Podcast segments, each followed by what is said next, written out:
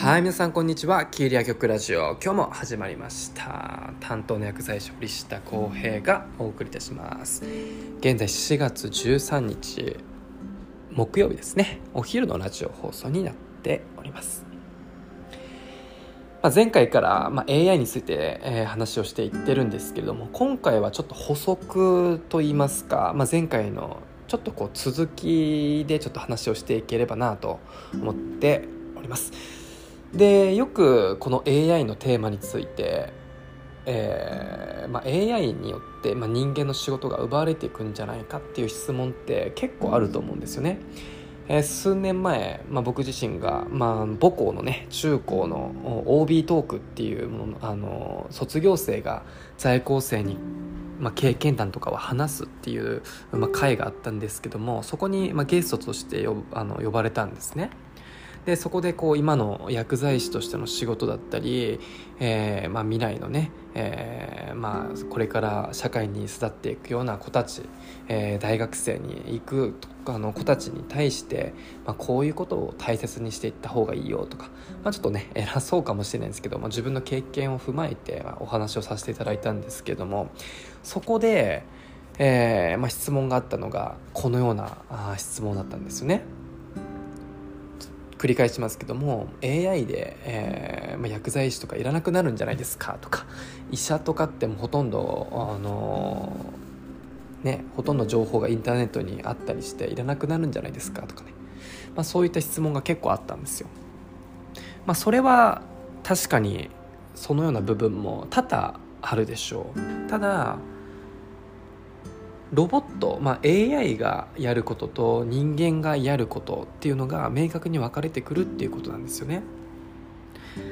でこの AI が人間の仕事を奪っていくっていう認識ではなく、まあ、これは僕のあくまでえ個人的な見解なんですけれども AI を使いこなす人間が AI を使いこなせない人間の仕事を奪うという認識の方がいいんじゃないかなと思っております。もちろんこの先、えー本当未来のことを話すと、まあロボットと人間が共存しているような時代が来るのかもしれない。ただ少なからず、まあ、ここお数年とか、まあ、何十年っていうのは、まあ、えーもちろん AI が普及していって AI が自分の生活の身近になるものだと思います。その上でしっかりいや僕はもう AI とかねインターネットとかいいよっていう人間っていうのは本当に、えー孤立してくる可能性があると。なので繰り返しますけども AI が使いこなす人間が AI を使いこなさない人間の仕事を奪っていくんじゃないかなと思っております。ではじゃあ何をこう人間はあ意識をフォーカスして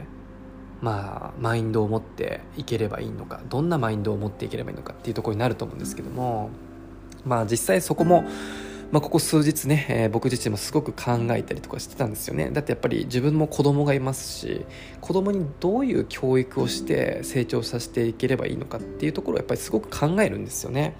なので他人事じゃなくて本当に自分自身に本当にこう重要な課題だと思ってます。で、えーまあ、僕自身が考えた結果やっぱり、えー AI とかインターネットっていうのはどんどん触れさせていきたいと思ってます。でその上で人間のこの思考力だったり想像力だったり問題を解決する能力だったり人間同士のコミュニケーション能力だったり、まあ、そういったところをしっかり培っていかないといけないと思ったんですよ。例えば、まあ、でよく大学の課題とかでこの本のこの論文の要約をしてきてくださいとかよくねあるテーマだと思うんですけども、まあ、これからはめちゃくちゃその本を読んで時間をかけて要約をしてくるっていうのは本当にこう時間があ、まあ、無駄まではないんですけども AI によって簡単に予約してくれるようになるんですよね。むしろ最近サービスリリースしたオープン AI のチャット GPT なんて今盛り上がってますけども、まあ、それによってタイトルを簡単に入力してボタンを押すだけで要約してくれると。もう AI が全て学習してどんどんアップデートして24時間365日ずっと稼働し続けて最新のデータクオリティで出してくれるんですよ。ってことはそこに対してすごく時間を費やすっていうのはもう意味ないのかもしれない。じゃあその先がこれから大事だって。なので課題の出し方っていうのも大きく変わってくると思うんですよね。要約をしてくださいだけじゃなくてその先にあなたは何を感じましたかとかそれによって何が問題でしたか。じゃああなたはその問題をどう解決しますか。とかね。そのような、まあ、思考力想像力問題解決能力みたいな。でそれによって、えー、例えば教授と生徒が会話をするとかあ生徒同士でディスカッションしていくっていうそれが一つの人間同士のコミュニケーション能力だと思うんですよね。そこに人間の本質ってものがあるんじゃないかなと思いますのでまあ僕の、まあ、自分の子供に関しては何かをこうインターネットとか、まあ、そういう AI とかを遠ざけていくっていう教育より身近に感じつつも活用方法をしっかり教えていく。かつそれによって何をどうやって解決していくか。で何を感じたかっていう人間の本質をしっかり聞いて話して学んでいってくれたらいいかなというころに、まあ、僕自身この数日考えて、まあ、行き着いたんですね。まあこればっかりはねあのいろんなあ、まあ、考えだったりうんまあ、いろんな人の価値観とかねあると思うので、まあ、これが正しいっていうわけじゃないんですけども、まあ、そこに関しても、まあ、ちょっと話違うかもしれないけどそのコロナのワクチンみたいなものでしっかりこう親がっていうかその人がしっかり学んで考えてでそれを実行に移していく誰かがこう言ってたからこうしますっていうその同調圧力だったり他人の意見で、ま、自分の行動が惑わされていくんじゃなくて自分がしっかり学んだ上で